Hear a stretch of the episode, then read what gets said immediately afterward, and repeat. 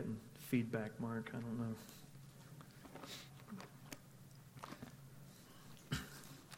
So we've been going through uh, the book of Psalms, and for those of you who've not been with us throughout the entirety of it, um, we have we started off with Psalm chapter one and looked at the foundation of the Psalms and got an idea that there are two different people being represented. We have those who, who trust God, who follow God, who do His will, and those who don't.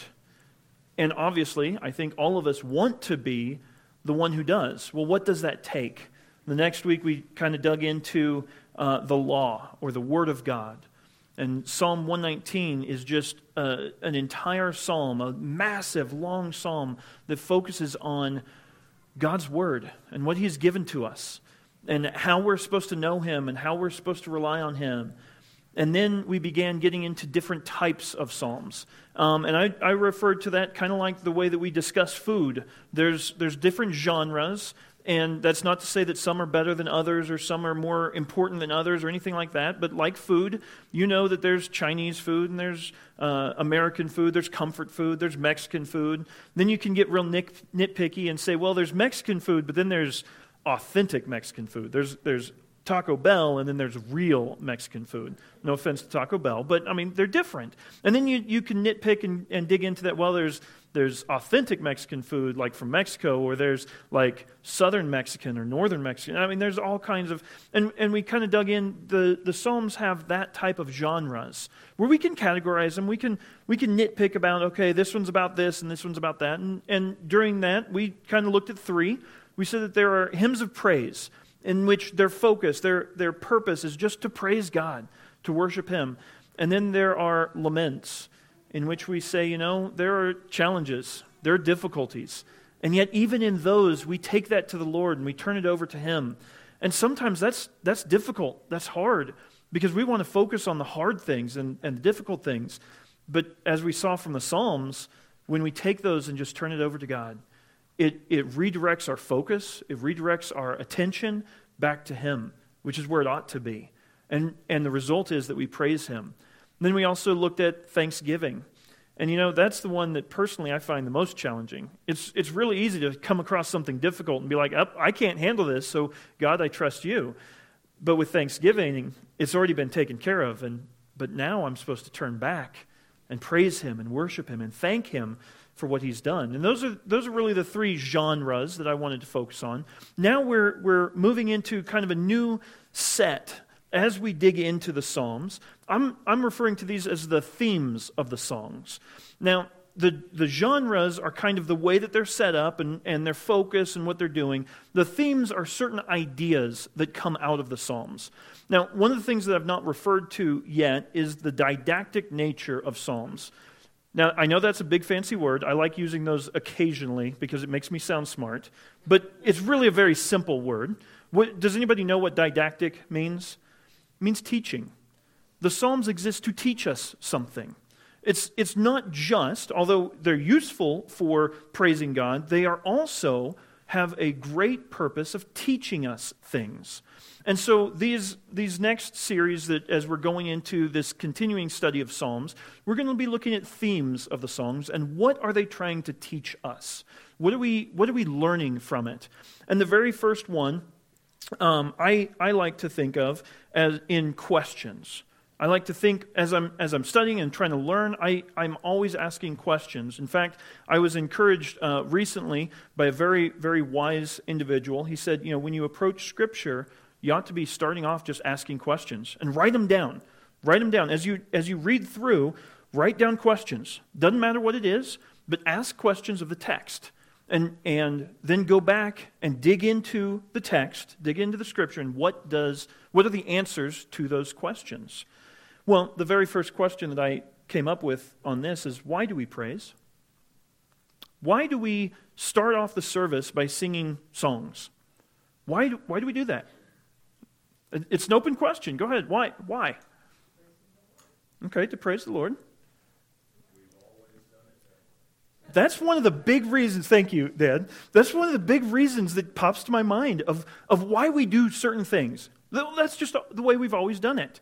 And and there's nothing wrong with tradition, don't get me wrong, But if that's the only reason, I would say you probably ought to go back and try and figure out, okay, why? What what what is the basis? What is the reasoning? Well, there's another reason that comes to my mind as, as to why we sing songs, maybe not necessarily at the beginning of service, but why corporately we gather together and we sing praises and sing songs.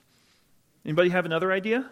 It's the first verse in Psalm thirty-three. You're, you're reading ahead on, because uh, the Bible tells us to. That's a good reason. That's a, that's a great reason. Because we're commanded to. And so we're going to start off in Psalm thirty-three, and we're going to find out that we are commanded to praise. We are commanded to worship. So my, my ultimate question this week is, why do we praise? We're going to dig into it, and we're going to find out that the Psalms teach us a reason to praise. And it's it's not just because we're commanded to, although that's that in and of itself would be a sufficient reason. If the Bible says to, I ought to do it. In and of itself, that's enough. But there are, there are several parents in here. Do you ever have kids asking why? Why? Why? Why? I had a, I had a conversation with a, a uh, younger father this week, and it was it was a good conversation, and, and we were discussing that very question. Okay, as a dad, how do I respond to that question of why? Because I don't want to just be, because I said so. And it's like, well, technically, if you tell your kids to do something, they ought to do it. I mean, that's the Bible tells us that children are to be obedient to their parents, right? So because I said so, that's enough reason. But that's not really a, a satisfactory reason. It, it, it makes it kind of difficult and hard to always be saying, because I said so, because I said so, because I said so. I actually like that question. I like it when my kids ask why the correct way. Don't get me wrong. I'm not saying that, that they ought to question everything and be constant. But when they ask why, they're asking to be able to understand, to be able to learn. And my goal as a parent is to teach them and to train them and not just say, don't touch that. Well, why? Well, because it's a hot stove and it's going to burn you and you will be harmed. And, and my role as a father is to prevent you from being harmed. But I can't watch constantly and make sure you're not touching the hot stove. So I teach you it's hot and it will hurt you. Therefore, don't. Well, then they have to make a choice based on that. But the, the point is they ask why, and I train them and I teach them and I develop them. Well, this psalm, Psalm thirty-three, that I'm about to read to us, I think does that. And if we approach it and we say, okay, it says, sing for joy in the Lord. I'm commanded to praise him. But why? Well, first of all, because he tells me to. I should. But then, well, let's let's just read Psalm thirty-three together. Sing for joy in the Lord, O you righteous ones. Praise is becoming to the upright. Give thanks to the Lord with the lyre. Sing praises to him with a harp of ten strings. Sing to him a new song. Play skillfully with a shout of joy. For the word of the Lord is upright, and all his work is done in faithfulness. He loves righteousness and justice. The earth is full of the loving kindness of the Lord. But the word of the Lord, by the word of the Lord, the heavens were made, and by the breath of his mouth, all their hosts. He gathers the waters of the sea together as a heap. He lays up the deeps in storehouses. Let all the earth fear the Lord. Let all the inhabitants of the world stand in awe of him. For he spoke, and it was done. He commanded, and it stood fast. The Lord nullifies the counsel of the nations. He frustrates the plans of the peoples. The counsel of the Lord stands forever, the plans of his heart from generation to generation. Blessed is the nation whose God is the Lord, the people whom he has chosen for his own inheritance. The Lord looks from heaven. He sees all the sons of men. From his dwelling place he looks out on all the inhabitants of the earth. He who fashions the hearts of them all, he who understands all their works. The king is not saved by a mighty army. A warrior is not delivered by great strength. A horse is a false hope for victory, nor does it deliver anyone by its great strength. Behold, the eye of the Lord is on those who fear him, on those who hope for his loving kindness, to deliver their souls from death and to keep them alive in famine. Our soul waits for the Lord. He is our help and our shield, for our heart rejoices in him, because we trust in his holy name. Let thy loving kindness, O Lord, be upon us, according as we have hoped in thee. Sometimes I like to try and catch the thirty thousand foot view. This psalm starts off with a command, and it ends with a confession. And everything else in the middle is about God. It's about who He is. It's about what He's done. It's about God. So why is He worthy of praise? Why do we praise Him? Well, as we dig into this, I want you to look for a cause and effect. A do this because of that. Um, the very first word starts off with a command, like I said. It says, uh, in, in English, it says, sing for joy in the Lord. This is a, a command, but it's an intensive idea. So it's not just this, this thought of, well, sing out, you know, when we when we start singing, how many of you ever will sing and just kind of mumble the words? Like, mm, sing praise to the Lord. But that's not the idea that's here. This is an intensive, it's like burst forth with joy. Sing out loud to our Lord. That's that's the idea that's being conveyed here. And so it's uh, it's it's not mumbling, it's sing it out loud. Well, who is commanded to do that? See, that's that's one of those important things. When you start digging into Scripture, there, there are a lot of commands, and some apply to some people and some apply to others. Well, who does this apply to? The righteous ones. What? But but there's none righteous. No, not one, right? I mean, that's what Romans three says. But then, yeah, you keep going in Romans, and Romans five actually says that through Christ, many will be made righteous. So just imagine for a moment, Old Testament setting, they're, they're singing this out, and you, you think to yourself, well, who's righteous? What is righteous? Well, we have several examples. Noah was called righteous, and that's why God came to him and, and saved him. He was righteous. And David is called a righteous man, a man after God's own heart. I think the best example is Abraham. Now, the New Testament explains it a little bit more, but the Old Testament even tells us Abraham believed God, and it was counted to him for righteousness. So who is supposed to do this? I think from the get-go, it's those who trust Christ, those who believe God. Sometimes that's challenging, sometimes that's difficult, but the one who believes God is the one that has been made righteous through the work of Christ. So, if you are a follower of Christ, if you have accepted Him, you're commanded to burst forth with praise for God. If you're not a follower of Christ, if you're like, well, you know, I I don't know. I yeah, it all sounds good, but I don't. Well, I want you to go ahead and listen anyway. As we go through, we're going to find some reasons why. And if those reasons are true, then even those who are not followers of Christ ought to begin to praise the Lord. Obviously, the first way to praise God is to trust Him, to rely on Him, to become one of these righteous ones, not by my own righteousness, not by my own doings, but through the righteousness that is offered freely through Christ. So then, as we dig into this, we find that the righteous ones, the followers of Christ, the followers of God, are commanded to burst forth with praise, with worship. That's the first one. But then verse two says, give thanks to the Lord with the lyre. Now, give thanks, it's a very fairly broad word. Um, it does mean to give thanks, but it also can be used to mean to confess. It means to bemoan, but it also can mean to worship. And so, you know, I I, I enjoy words sometimes, but you get into one like that, and it's like, which one is it? That seems contradictory. To, to bemoan, but also to worship, to confess, but also to give thanks. Well, you start getting into it, and what do all of those have in common? They're all calling out to God, right? They're all putting whatever it is, whatever's on your heart, whatever's on your mind, it's laying it before God. It's going to Him. And, and yes, it is giving thanks. That's kind of the primary, but it's going to Him and calling on Him and laying it out before God.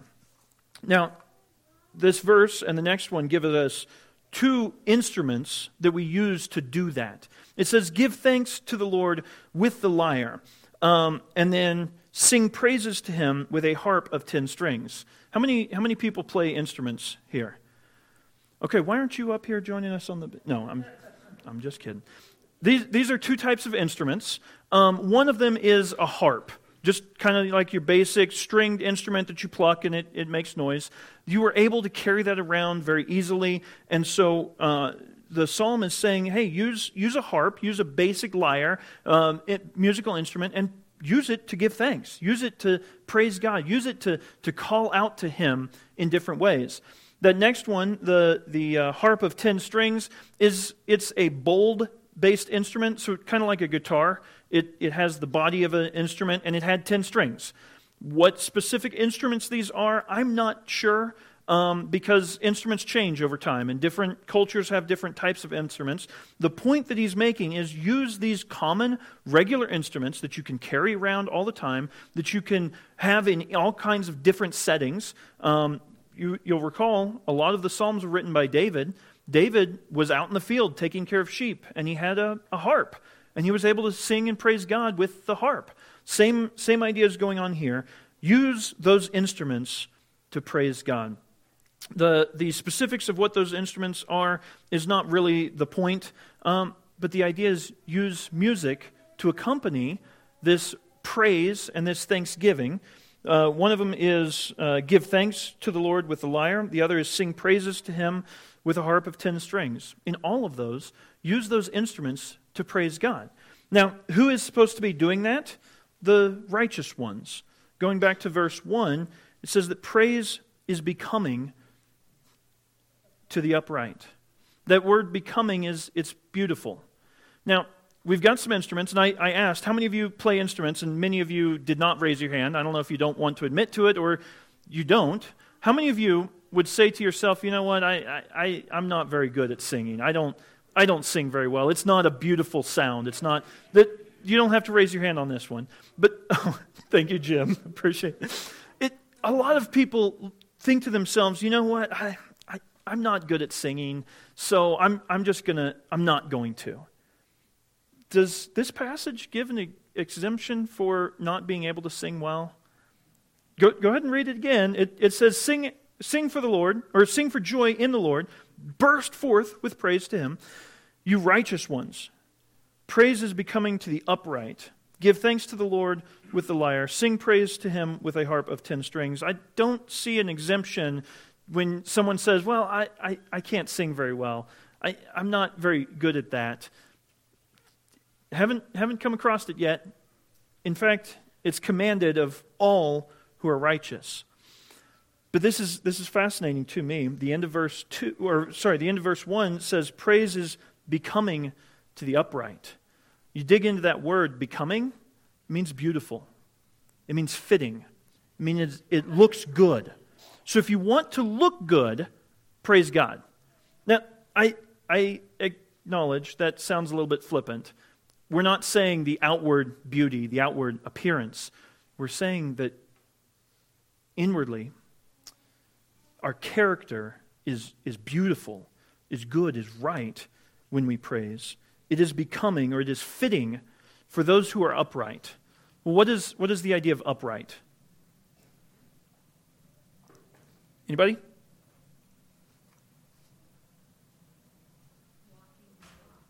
Do what? Walking your walk.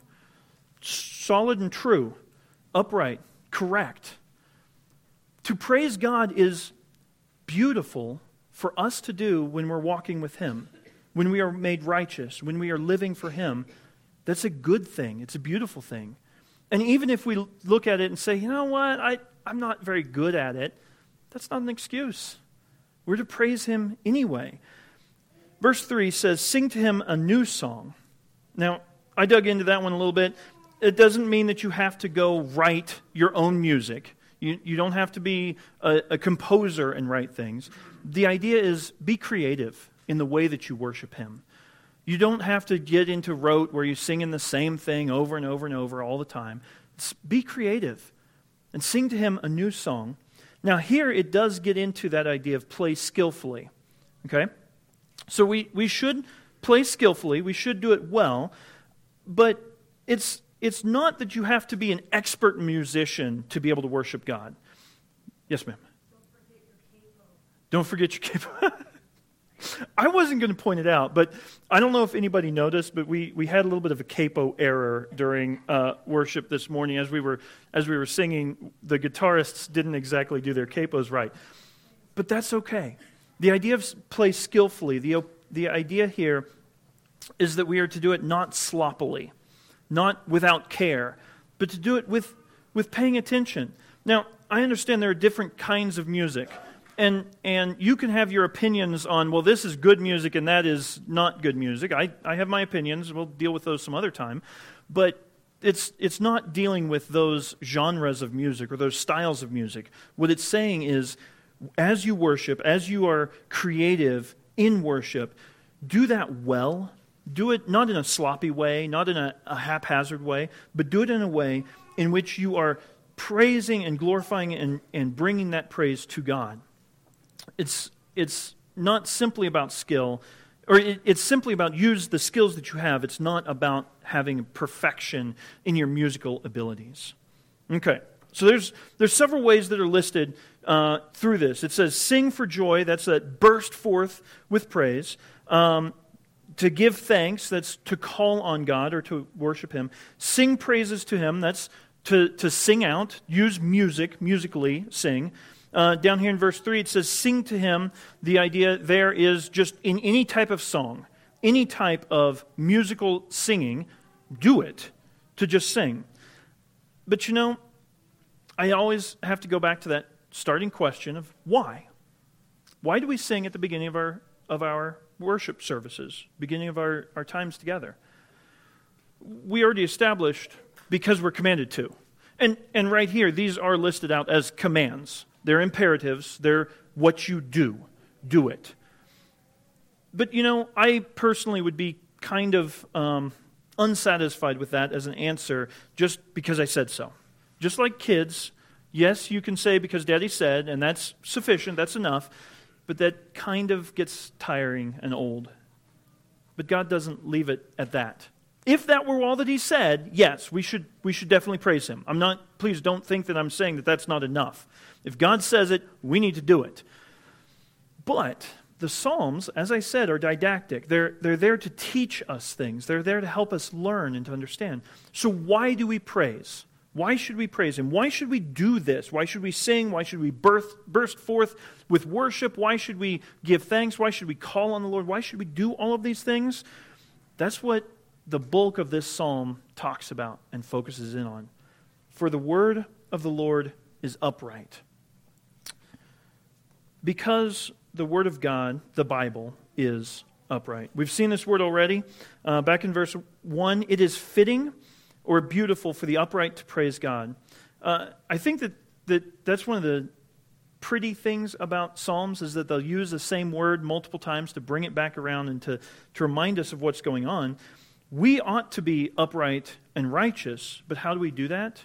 Well, the word of the Lord is upright and righteous. So how do we become upright so that it is becoming for us to praise God? Well, His word is upright. His word tells us what is what is structurally correct. Um, I, as I was going through this, I thought of building something. We've, we've got several builders in here, right? When you set a, a corner post, whether it's for a fence or for a building, for a structure, for a whole house, what do you have to do to it?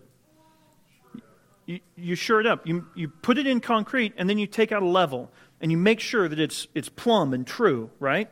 You don't just let it let it sit. Well, what this is saying, the, the picture that comes to my mind on this, the Word of God is that level. It's upright. It makes sure that it is it is solid and true. It's, it's solidly set in concrete, but then that it is set the correct direction. It makes sure that we're level, that we're plumb, that it's it's not twisted or the wrong way. The Word of God is what helps us to be righteous and helps us to be upright because it is the standard of what is upright. All of His work, verse verse four, the second half, all His work is done in faithfulness. This connects to that same idea. It is straight, it is accurate, it is true. And so both the Word of God and the works of God show us what is right, what is true, what is the correct way of doing things. Verse five, the next reason is because he loves righteousness and justice. Now, again, I, I enjoy words. Uh, you start digging into what do those words mean. How, how would you define what is righteous and what is just? Righteousness be in the eyes of God, and just might be what the world sees as justice, but not necessarily always biblically accurate, I guess. Okay. What is true? Okay. What is fair? What is right? Uh, as I as I was digging into these, they have a lot of overlap. Righteousness and justice kind of have this tendency to, to overlap on each other. And you start trying to find a definition of what is righteous and it's what's just. And you dig into what's just and it's what's right. And so it's it's a little bit challenging to define these two. They're they're linked, but the idea is what is lawful and what is approved by the authority that exists. Well, who is the ultimate authority? Who gets to set what is right and wrong, what is just and what is unjust? Well, God himself, right? Okay, all of his works align with who he is. And his his love, his desire, what he what he focuses on is that which is in alignment with him, that which is right, that which is just, that which is in accordance with his decrees, with his word, with his desires. The earth... As a result, the earth is full of the loving kindness of God. Now, we've we've dug into that word chesed before, right? One of my favorite Greek, or not Greek, this is Hebrew. One of my favorite Hebrew words, because it sounds really cool when you say it. It's got that little tickle in your throat. Chesed. It's a cool word. But then you start digging into it, and what does it mean? What's it talking about? This idea of loving kindness, this, this abundance of the ruler of the world, the one who sets what is right and wrong, of him reaching down and taking care of someone who is weak and incapable and not able, the, the master caring for the servant in a way that's not required, doesn't make sense. That's what chesed is. And it says that the earth is full of the chesed, of the loving kindness of God. So, just from these couple of verses, why should we praise God? We should praise him because his word, because his work, because his will or his desire, his love, and because his chesed is without end. I, I wrote it out as his word is upright, his work is solid, his will is righteous, and his chesed is without end. If we stopped there and just said, okay, that's enough, is that enough reason to praise God, to worship him, to follow through on this command? Because he gave us his word, and it's It's solid, it's sure, it's true, it's upright. What he does, his actions, are solid and sure and true and upright. What he loves is righteousness, is in alignment with what is good and pure, and the love that he just pours out on us so richly. Is that enough reason to praise God? You ought to be nodding your head. Yes, most definitely. So let's just stop there and say, okay, that's why. We could, but we're not going to. Let's keep going. Why? Why do we praise God? First of all, because we're commanded to. Second of all, these, these things that we've just looked at, his word, his work, his will, and his love is without end. That's, that's enough reason. But we're going to keep going. Verse six, by the word of the Lord the heavens were made. By the breath of his mouth all their hosts. He gathers the water of the sea together as a heap. He lays up the deeps in storehouses. Let all the earth fear the Lord. By the word of the Lord, the heavens were made. If you spend any time at all reading the Bible, you're going to find that when God speaks, stuff happens. And it, it happens immediately. It happens exactly how he commands it. You go back to Genesis, right at the beginning. God says it, it's created. Now, I don't know about you, but I kind of look at that, and that's a pretty powerful thing. If if someone just by saying something can make it happen, do you think that they might be worthy of praise and worship? That's why Genesis is recorded as it is, so we understand that he created these things just by the power of his word. But it doesn't it doesn't just leave us there. By the word of the Lord, the heavens were made. Now, what is heavens? Uh, I think Jerry actually made comment on that. When when we say heavens, what do you think of? I know the kids sit up there, but what what comes to your mind? It's it's not a trick question. It's nice and easy. Okay, the place where God is. What? Okay, that that's a good question. Which one? Which one? Because the Bible talks kind of about three different levels of heaven, right? There's the first heaven, that's that's the air, the atmosphere. That's where birds fly, right? Okay, so we have the atmosphere. That's that's the heaven. But then we have outer space. The next next layer is outer space. It's where the stars, the moon, asteroids, all of that stuff is. And then the third heaven is where God dwells, right? Now, I dug into this word because I obviously I enjoy words. Which one is this talking about? Well, you'll notice that it's a plural, right? The heavens. I think he's talking about all of them. He's talking about all three of those locations. Just by his word, he made them. But what's the rest of the verse say? By the breath of his mouth, all of their hosts. So, not only did God speak and the heaven was made, all, all three layers, but what fills those? Well, we talked about the, the first one, the atmosphere. That has all kinds of birds. It also has lots of bugs that fly around in it. I mean, there's there's a lot in there just by the breath of God's mouth. Those were made.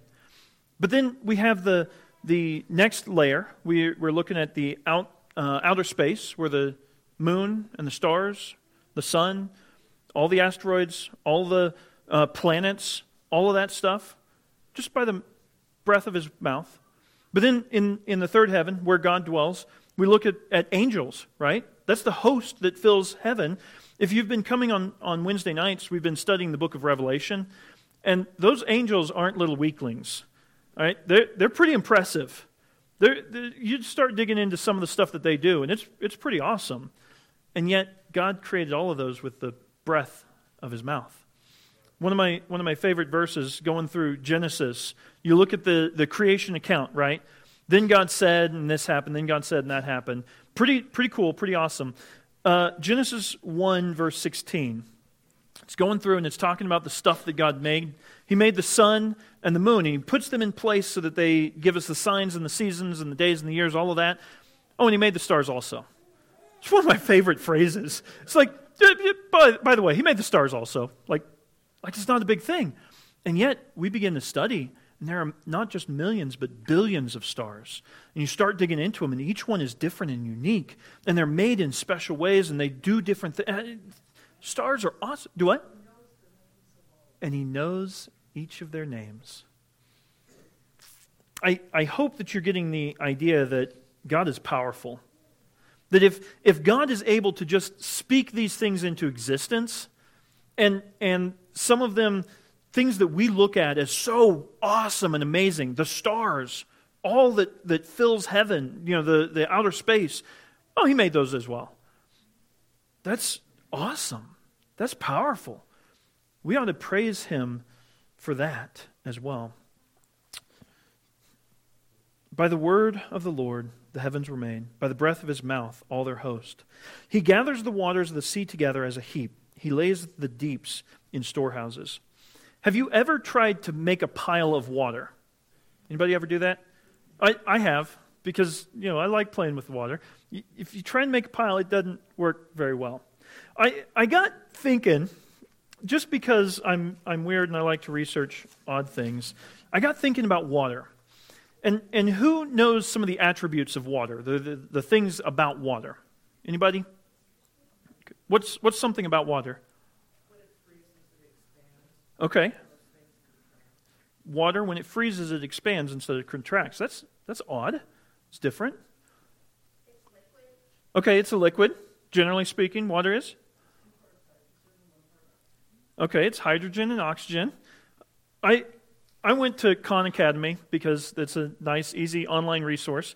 And I, I found seven... Uh, things about water that I thought was interesting. I wanted to read it to you. Real quick, I, I did a large print so that it's not going to take that long.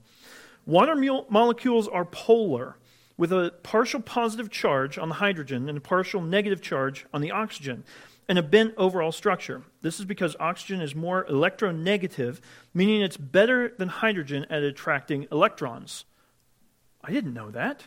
The the way that it fits together attracts and, and pushes, and, and that's important because we get into number two. Water is an excellent solvent. Water has a unique ability to dissolve many polar and ionic substances.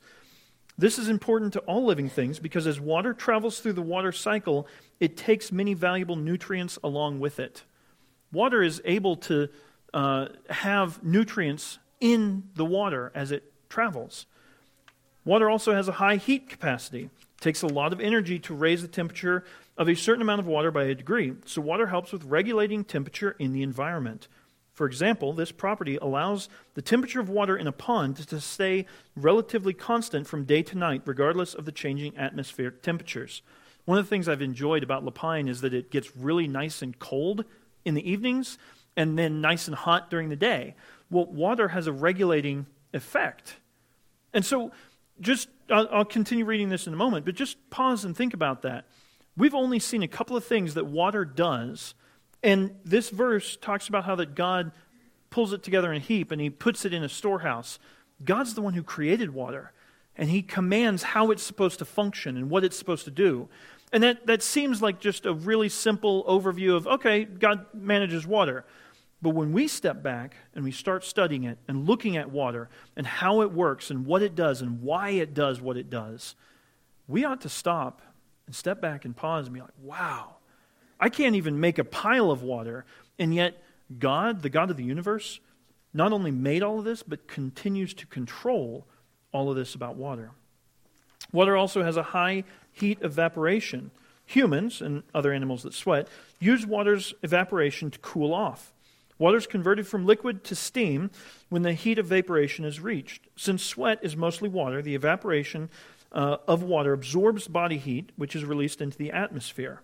This is a good thing. It helps keep us cool when it's hot. Water has a cohesive and adhesive properties. Water molecules have strong cohesion force due to the ability to form nitrogen bonds with one another. Cohesion force is responsible for surface tension and the tendencies of, of a liquid surface to resist rupture when placed under tension or stress. Water also has adhesive properties that allow it to stick to substances other than itself. You ever, like, wash dishes? There's a reason that we use lots of water to do that. It con- connects with certain substances and is able to function well.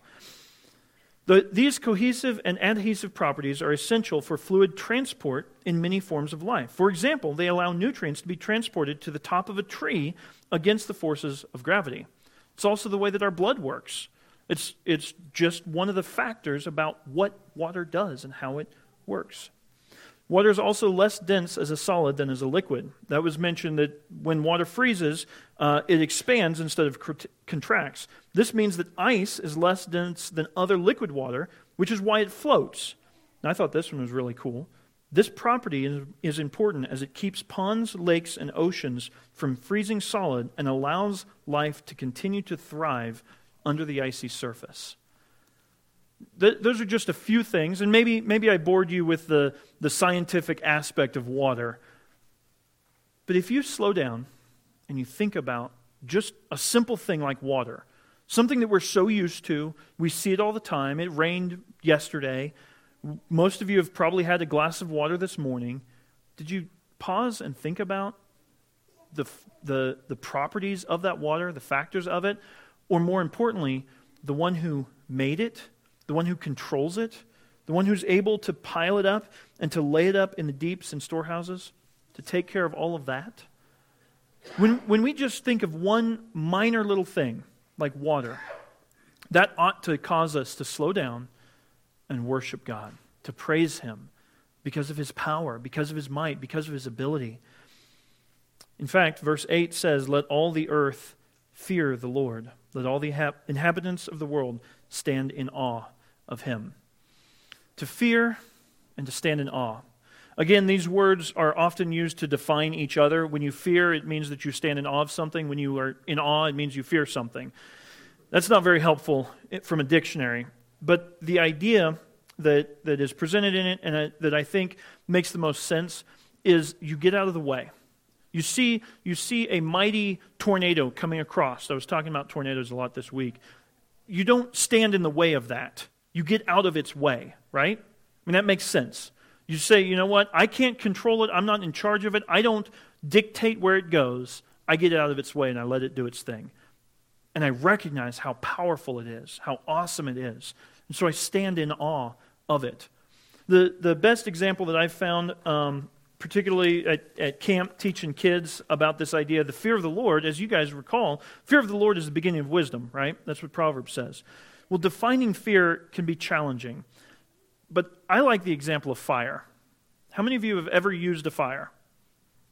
I'm, I'm guessing most of you, if you drove here, you used an internal combustion engine, right? Well, that's fire. We we appreciate fire. It's very, very useful, very, very valuable. Yesterday, I had the opportunity to go over to the Davis Fire area, uh, Davis Lake, and there was a, a fire that in one day, the day it started was one thousand acres, basically. By the time it was done, three days later, it was sixty thousand acres. That's powerful. That's scary. See, we enjoy fire. We use fire. It's very useful. It's very important. But we also need to respect it because it can get out of hand and it can just do all kinds of things. Well, that's the idea of fear. It's it's good. It's important. It's useful. We ought to love God. We ought to respect God. We ought to desire to be near Him, but not in a flippant way. Not in a, oh, well, you know, he's just the man upstairs. He's, you know, nothing. No, but in a in a awe, in a reverence, like a tornado or like a, a wildfire, in which you get out of the way. You don't want to stand in the way of that. You want to honor it. You want to respect it. You want to treat it carefully because it is way more powerful than you are. That's that's the idea that's being presented here. Let all the earth fear the Lord. Now we've we've just seen a few of the things of His power, His ability, His might. He controls nature without any problem because His voice, the word of His mouth, is what created it all in the first place. We ought to stand in awe of that. We ought to fear that because of His power, His ability. In verse nine it says, "For He spoke and it was done. He commanded and it stood fast." Just the decree of God is enough to control everything. There's nothing that we can do to change it. Just like there's no way that you can stand in front of a tornado and make it stop, there's no way that you can stand in front of a fire and expect it not to just burn right over everything. That's why we need to treat those things with, with reverential awe, with fear. God's the same way. He is that powerful. In fact, He is far more powerful than either of those examples might be. He commanded and it stood fast. But then we get into another aspect of what His power is. The Lord nullifies the counsel of the nations. He frustrates the plans of the peoples. The counsel of the Lord stands forever, the plans of His heart from generation to generation. We look at the world around us, and sometimes we find that, that nations try and do certain things, right? And we don't always agree with the politics of how those are happening. But here we, we learn that God is in control, even of the nations, even of the things that they might do. Um, counsel means the advice, the plan, the purpose, or the expectation. And so the Lord nullifies the plans of nations, but the plans of God stand forever. That's ten and eleven. So what the world might plan to do, God overrides it, but nothing overrides God's plan. The the plans, uh, the second part, the, He frustrates the plans of the peoples, but the plans of His heart continue from generation to generation. So what nations, even the mighty world powers that we look at, whether it's um, the United States or Russia, going back in history, whether it's Germany or England, going even further back, Babylon or Assyria or Persia or any of those, God is able to nullify their plans, their expectations, what they're going to do. He can override their thoughts and their ideas and their intentions. But His plans, they last forever. There's nothing that can overcome those things. Which is why verse twelve says, "Blessed is the nation whose God is the Lord." If a country says, you know what, I want my ways to be God's ways, then they will be blessed. This is, this is the blessed that is happy. They will be blessed, they will be happy because they're aligning themselves with God. But a nation that sets themselves against God is going to be overruled. Now, I'm I'm not going to get into politics and whether you think that our country is doing the right thing or not, and, and that's beside the point. The fact of the matter is the nation that does what God wants them to do stands, and the ones that don't, God overrides them. He's in control. He's the one that makes those decisions. And that's that's really where the idea, the word, um, it's it's used a lot and it's thrown around a lot, but the idea of the sovereignty of God, it's his rule, it's his control, it's his ability to direct those things. He's the one who's in charge, not the countries, no matter how powerful a country may think it is. Therefore, blessed is the nation whose God is the Lord, the people whom he has chosen for his own inheritance. Verse thirteen. The Lord looks from heaven. He sees all the sons of men. From his dwelling place he looks out on all the inhabitants of the earth. He who fasten, fashions the hearts of them all, he who understands all their works. God sees all, he knows all, he understands all. God's way smarter, way more educated than we may ever be. Like a potter, he fashions the hearts of all. When the greatness of his wis- when we understand the greatness of his wisdom, we ought to praise him. So thus far we've seen his work, his word, his will, what he does, his love for us, his hesed, the power of his words, the ability, the might that he has, his control all, over all of the nations. All of these are reasons that we ought to praise him. Jumping down to verse sixteen, the king is not saved by a mighty army. A warrior is not delivered by great strength. A horse is a false hope for victory, nor does it deliver anyone by its great strength. I mentioned the idea of fire and being in fear of it. I think that this creates an even more, that picture. There's no strength, there's no might, there's no power that can stand against God. You get the biggest army that ever was, does nothing. Now, now obviously at that time they relied on horses as cavalry. You can think the, the best tank ever made. There's no might, there's no power, there's no ability that stands in God's way. I think we ought to fear that. I think we ought to stand in awe of that. I think we ought to be praising him because of those things.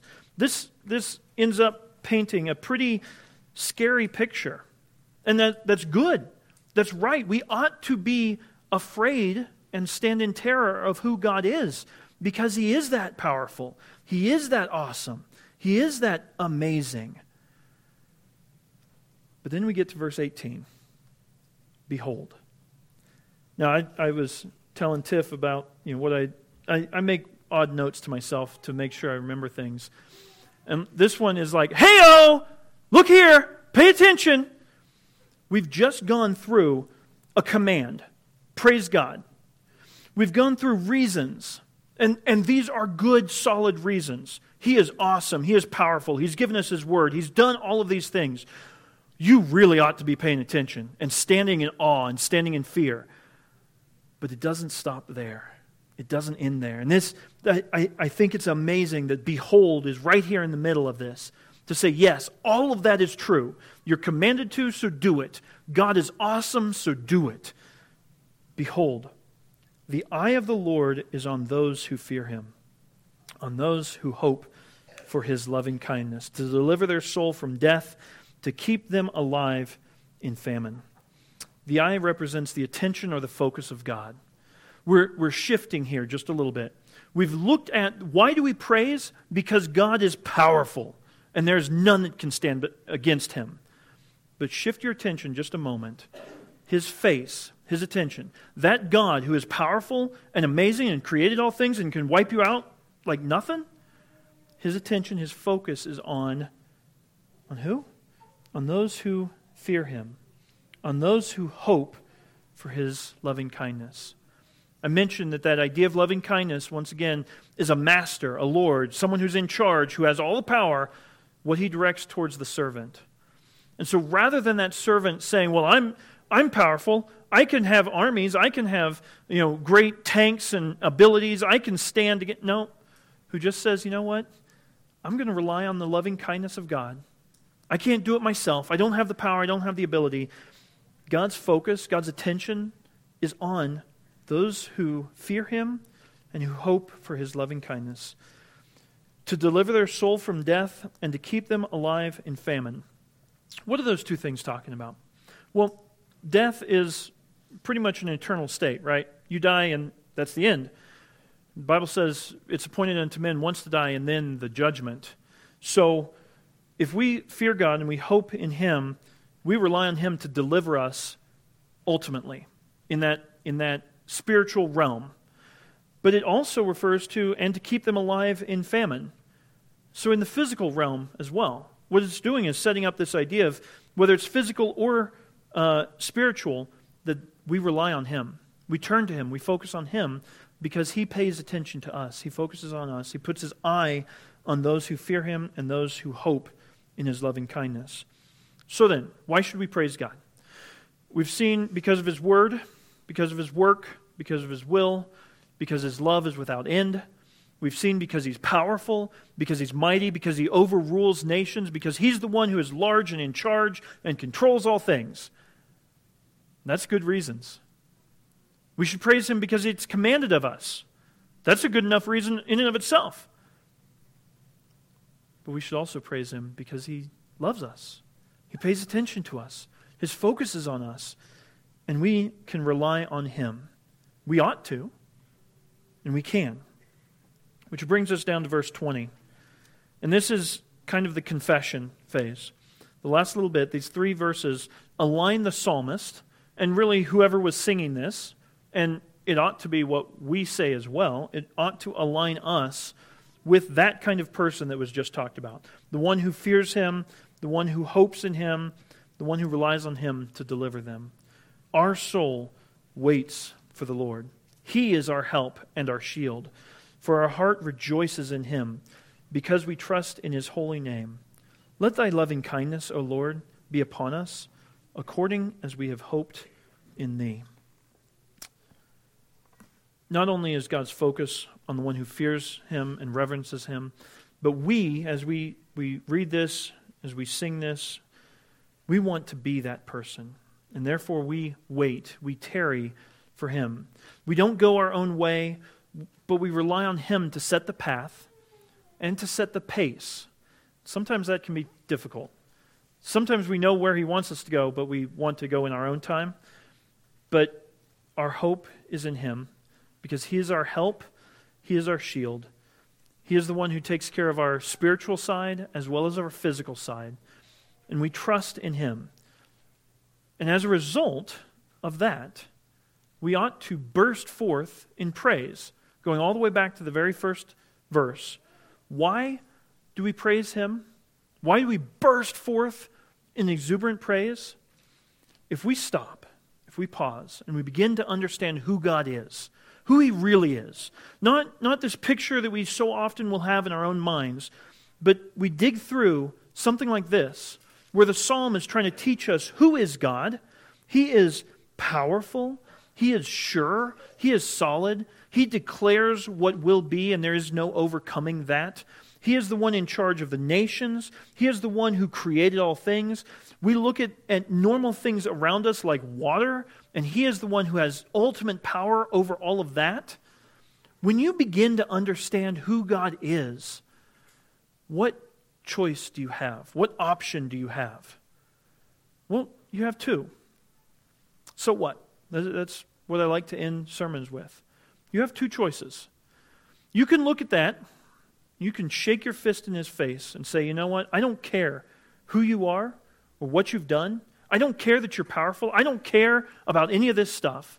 Shake your fist in his face and say, forget it. Not a very good idea. Or you can be like what this psalm ends on. You bow the knee. You worship him. You say, I rely on you. I wait for you. I need you because I can't do it myself. When we understand who God is, when we stop just for a moment and begin to get a picture of who God is, that's why we praise. And the result ought to be bursting forth with worship for this awesome, amazing, powerful, loving, caring, protective, God that we have just seen described in Psalm thirty-three. As you go through the Psalms, I've, I've been encouraging you to study them, uh, to read through them. Make sure you get all the way through all of the Psalms during this. As you go through, you're going to find different things declared about who God is. And as you learn more of who He is, that is why we praise. And it should cause you to just burst forth in praise of Him. Let's pray. Dear Heavenly Father, Lord, You are awesome. We only get a small glimpse. And, and Lord, my feeble words are incapable of describing Your glory. The, the pictures that, that come to my mind and that I try to use are insignificant and incapable.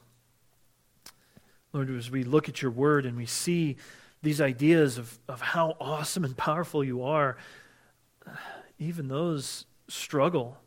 As we've been studying Revelation, these, these pictures of, of men trying to describe Your glory and Your awesomeness, it can't. Lord, I pray that that would cause us even more, because You are indescribable. You're all-knowing and all-powerful. There's no one that can stand in Your way. And yet, You love us. You point Your face towards us. Ultimately, You gave Your only begotten Son for us. Lord, how can we do anything but praise You, but worship You? Father, help us to see who You are in Your glory. And as a result, Lord, may we have no choice but to worship You. Lord, we know one day is coming when every knee will bow, every tongue will confess. Help us to do it willingly. In Jesus' name I pray. Amen.